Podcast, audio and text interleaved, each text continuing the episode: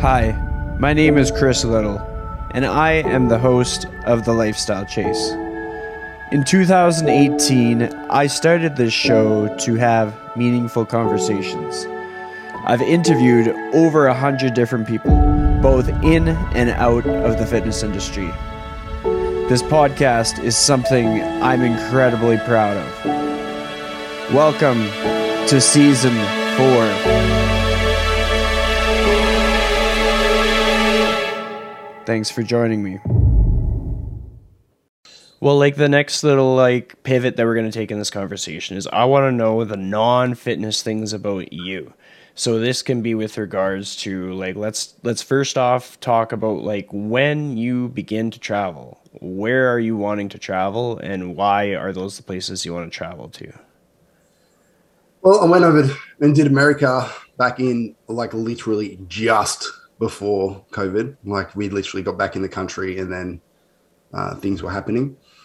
Um, so, so not that I don't want to go back there. There's definitely a couple of places there that I really want to go back to, but I feel like um, getting over to Europe and uh, doing a bit more there would, would be first on our list. So my partner Mickey, she has spent six months traveling around uh, pretty much all of Europe and done it all um, and she loves it. So I think uh, experiencing that myself and letting her drag me around and, and, go to all those places would be would be first on our list.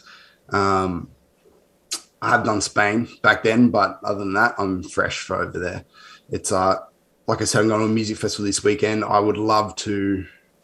Australia is we get left out a lot of out of a lot of the live music because people just can't. People don't want to travel twenty hours, you know, yeah. to get here. You know, like bands don't want to do that. Um, so we get the scraps. We don't get we don't get as much as what you would. But um, so that would be a big thing if I went to Europe as well, going over there and hitting one of those gigantic big uh, festivals and stuff like that while I'm over there would be uh, a top of the list as well.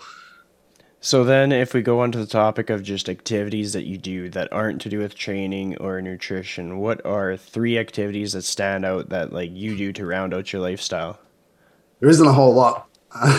They're all related in some way. You just kind of tweak them around it, um, especially with the restrictions at the moment. But uh, other than that, it's just like playing games, like video games, things like that. That's it's, it's really my kind of time to get my brain shifted out of even when I'm like not doing fitness things. You know how like you, you still like kind of have it ticking over in the back of your head. Like even if you're going for a walk, yeah, you're like this is kind of fitness related. Like it's kind of like GPP, and you're kind of doing stuff, and you're thinking about content that you maybe got to write or stuff like that. But like when I'm playing uh, games, it allows me to immerse in that and get completely out of it. Like I'm not thinking about anything else. And the same with music. I guess that's why I love them both. Is that like when you're there, you're just in the zone and there's nothing else in your mind. You're just absorbed in it. So they're the two big ones. I, I everything else is, I would say, oh, it'd be a lie if I uh, if I wasn't at least having a bit of my brain kind of working, the chipping away at something.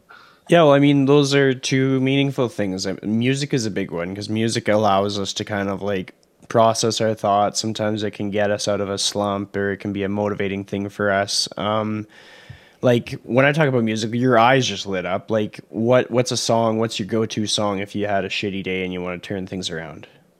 oh jeez.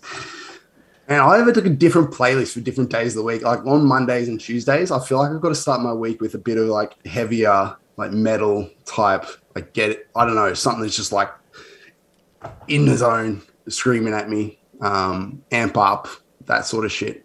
And then when I get to the later the Fridays and that's like old OutKast and stuff like that, where it's just like nice, chill, like low vibes, like get me ready, get me out of here. Like it's just end my week nice and smooth. Um, during training, I'm all over the place. Like I'll listen to old electronic music from back in my festival heydays, which were like 2010, 2012, back when people, real people came to Australia, um, and bring me back to my rave days.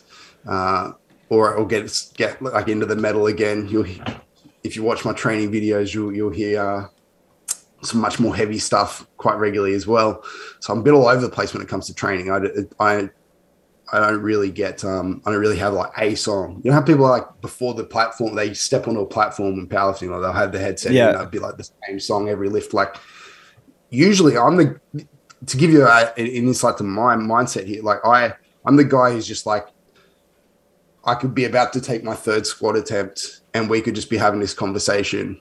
And then they'll go like oh bars loaded. And I'll be like oh hang on. I got I, I just got to do something. And then I'll just go like get in my zone do the lift then come back and continue the conversation. So I'm I'm I'm not your I guess typical powerlifter when it comes to like getting in the zone and getting slapped and like all that bullshit. Like I'm I'm I, uh, I like to just zone in when I need to zone in and then just chill when I when I when I can Well, I, I think that's like- important. I mean, I've definitely observed it just like watching your lifting videos. I've seen like, oh, holy shit, he like makes it look like it's no big deal. Like he must be really like calm and just focused and not Yeah. needing to like uh be completely exhilarated to do to do something he's dedicated years towards training to do. Like it shouldn't be a surprise that it comes off the ground kind of thing, you know?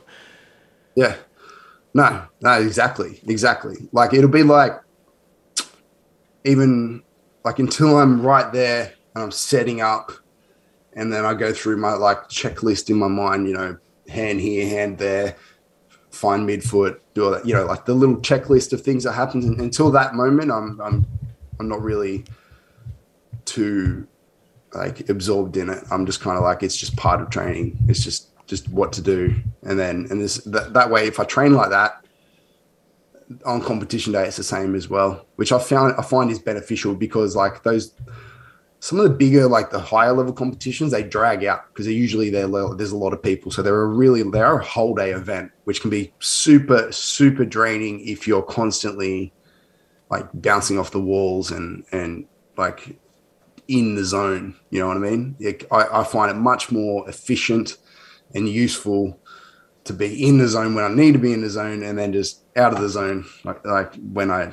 at, at all other times, just as as relaxed as I can. Obviously, there's, there's adrenaline and there's fucking excitement, and you can't help it to some degree, but I try to switch it off and just relax as I can.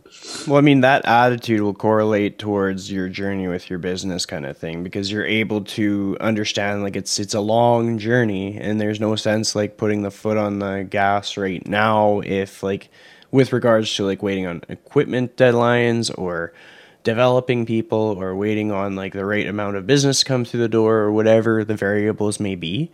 Um, being able to like stay cool, calm, and collected is going to be a big like uh, advantage that you have, which is cool because then if other people can learn from that example, then they can better prepare themselves for their next big steps and their next big goals, kind of thing.